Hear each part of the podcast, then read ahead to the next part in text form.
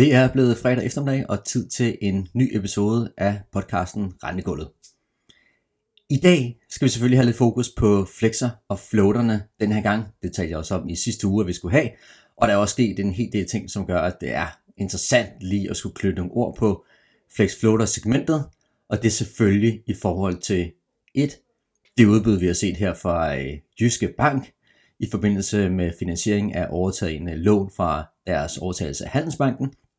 Og så selvfølgelig også, fordi vi i dag i, og i går i markedet har fået en masse informationer omkring refinansieringsaktionerne af Flex og Floaterlån, som skal afholdes her lidt senere i november måned. Men allerførst vil jeg godt lige vende og knytte et par ord på Jyskes udstedelse her af RO-obligationerne. Der har været en samlet mængde på 13 milliarder, de skulle sælge. Se også vores analyse fra tidligere på ugen med en masse detaljer og overvejelser omkring prisning.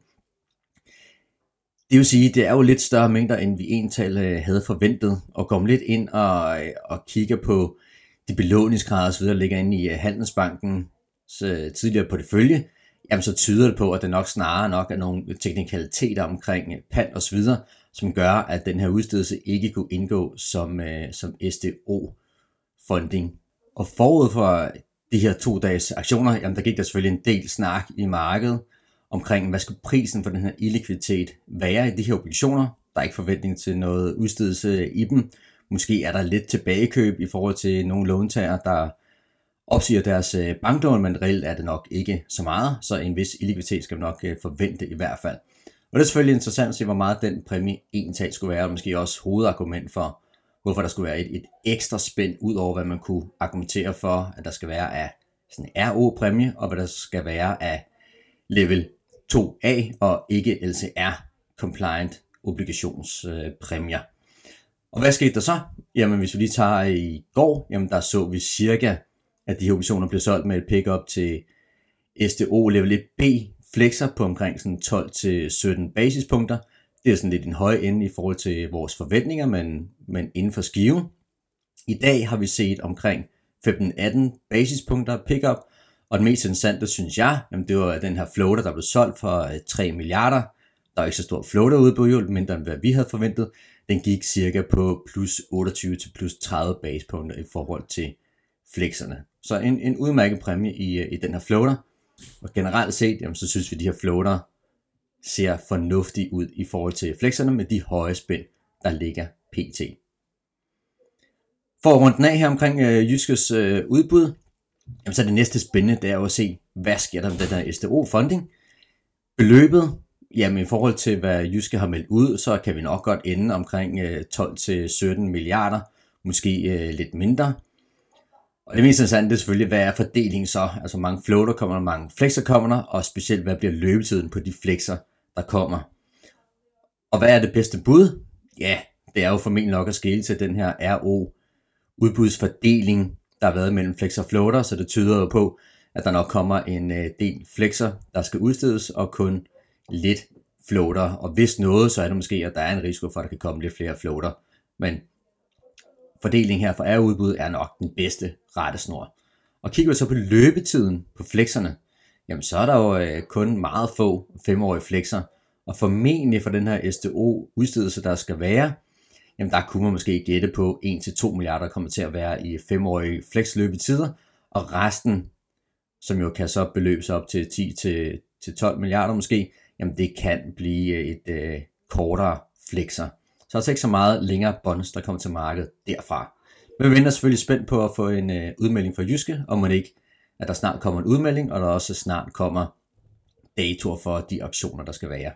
Og hvorfor er det interessant lige at kigge på, hvor meget udbytte der kommer i de her femårige flexer?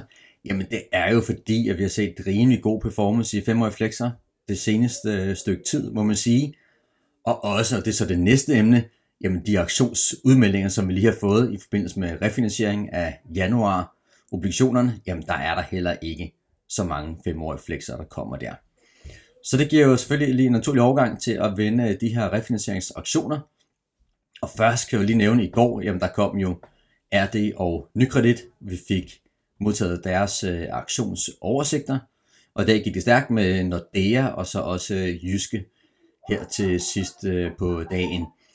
Og for Jyske, jamen, der var det interessant at se også, om der var en melding omkring det her STO-funding i forbindelse med Handelsbank overtagelsen. Det var der så ikke noget om i den her meddelelse, så det vil selvfølgelig vente lidt med at få. Men altså for os analytikere, jamen, så er der masser af data at kigge på, når vi får de her auktionsudmeldinger, få skrevet ting ind i vores øh, regneark, så vi kan give de bedste oversigter til jer investorer.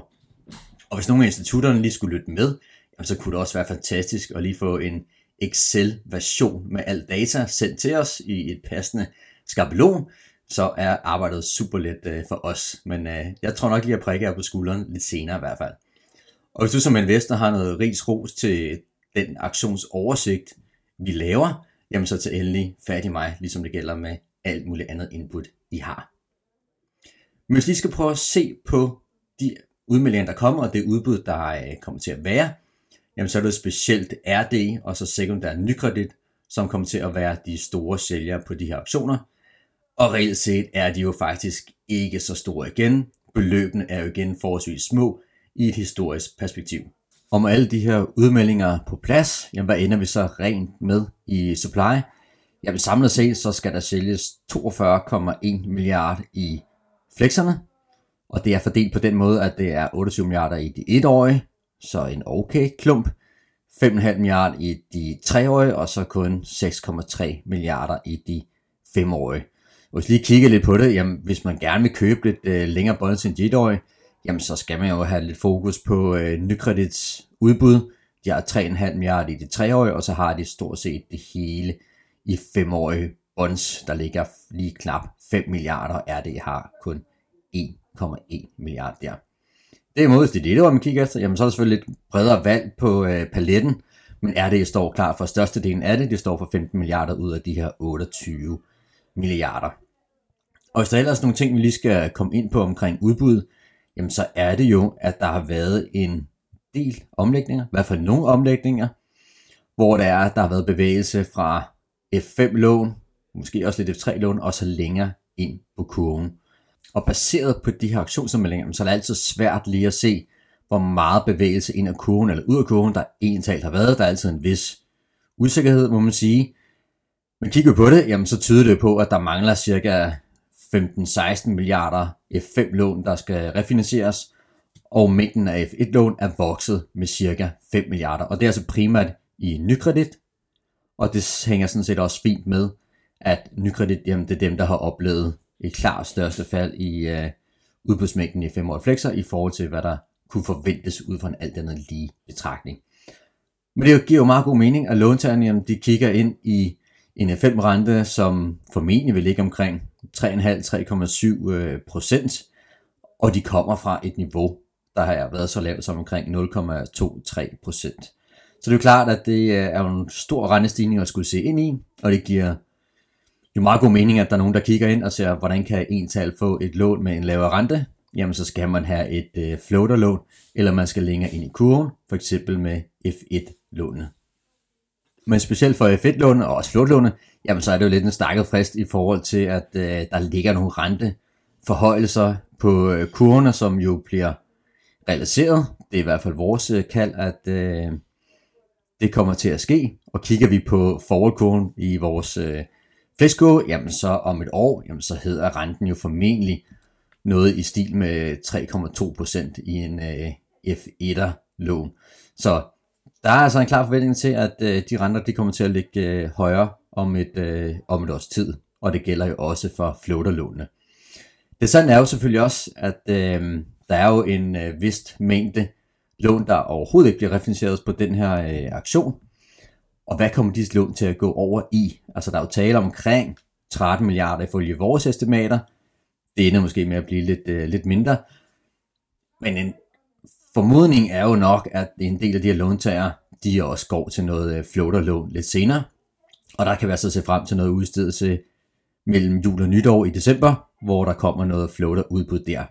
Og der er det jo sådan set også, at øh, vi har fået en ny renteforøgelse fra ECB på 50-75 basepunkter. Det bliver spændende at se. Og samme renteforøgelse fra Nationalbanken. Vi forventer, at de kommer til at følge en til en her til decembermødet. Så på din floaterlån, jamen der er der jo kommet en noget højere rente, end der er PT, om det får nogen øh, låntager til at skulle ændre mening og udstede lidt flexer i stedet for, det må øh, tiden vise. Men bare for at sige, der er altså også lidt udbud, vi kommer til at se sidst i december, og jeg tror bestemt ikke, at de lån kommer til at gå til kommenterbare. Og hvornår er det, de her aktioner de kommer på banen? Jamen Nykredit de starter faktisk den øh, 17. november og kører tre dage med flexaktionerne, når det har den 18. november, og RD starter den 21. november og kører hele ugen ud. Men slutte så har vi selvfølgelig DLR Kredit, som har den 22. og 23. Og så har de en lille rest den 1. december, som så vidt jeg husker skyldes, at der ligger nogle gamle pantebreve, hvor der står skrevet ind, at refinansieringen sker i december måned. Og med forhold til implementeringen af LCR tilbage i tiden, jamen så er der jo et ønske om, at man holder de her aktioner, inden man når ind i det her 30 dages rullende vindue, som jo vil under SR, blive et rimelig stort outflow, og som stiller krav til noget likviditet. Det er jo derfor, at aktionerne ligger godt og vel halvanden måned før, at øh, udløbet af obligationerne sker.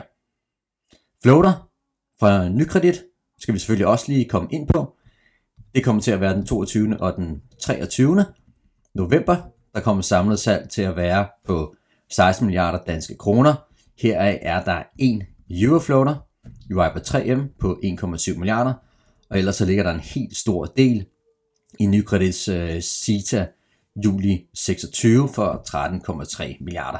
Og altså ret høje refinansieringsgrader på de danske floater, og faktisk også på Eurofloateren. Og det er også det, vi typisk ser.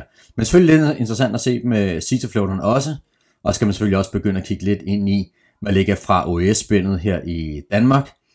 For det kan jo selvfølgelig betyde lidt, om man har lyst til at tage en øh, Kuiper eller en Sita floater og PT, jamen så synes jeg bestemt, at pilen peger på, at man skal overveje at tage en Sita floater og få låst lidt det her høje fra OS ind, som ligger implied ude i kurven. Men mere om det, og meget mere omkring øh, relativ værdi, kommer selvfølgelig senere i øh, næste uge, både i vores analyser og både på et conference call, som vi plejer at lave forud for auktionerne, hvor vi får en masse mere information og detaljer omkring relativt de billedet, sådan som vi ser det. Men hvis vi lige skal samle lidt sammen på det, jamen så synes jeg, at det mest interessante, det er, at vi virkelig ser låntager begynde at bevæge sig væk fra femårige flexlån på grund af den høje rente, og går over i kortere flexlån eller floaterlån i stedet for. Og må ikke den tendens kan fortsætte øh, lidt endnu.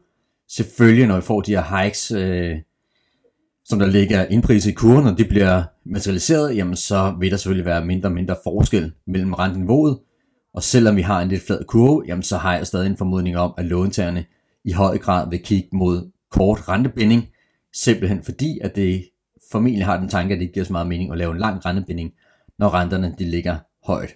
Så jeg tror så stadig, at der er en del udsigt til øhm, bevægelser væk fra 5 lån på de næstkommende aktioner. Refinansieringsgraden denne gang blev kun omkring 26%. Kigger vi tilbage de sidste par år, så har vi ligget øh, lidt over 50% i, øh, i snit på de her femårige flex-aktioner. Så virkelig en effekt af, at øh, renterne er steget. Det samme gælder for kommenterbare, hvor vi selvfølgelig heller ikke ser så meget udbud der. Så formentlig stadig en del udbud i øh, flexer og floater fremadrettet, Spil den korte del af det.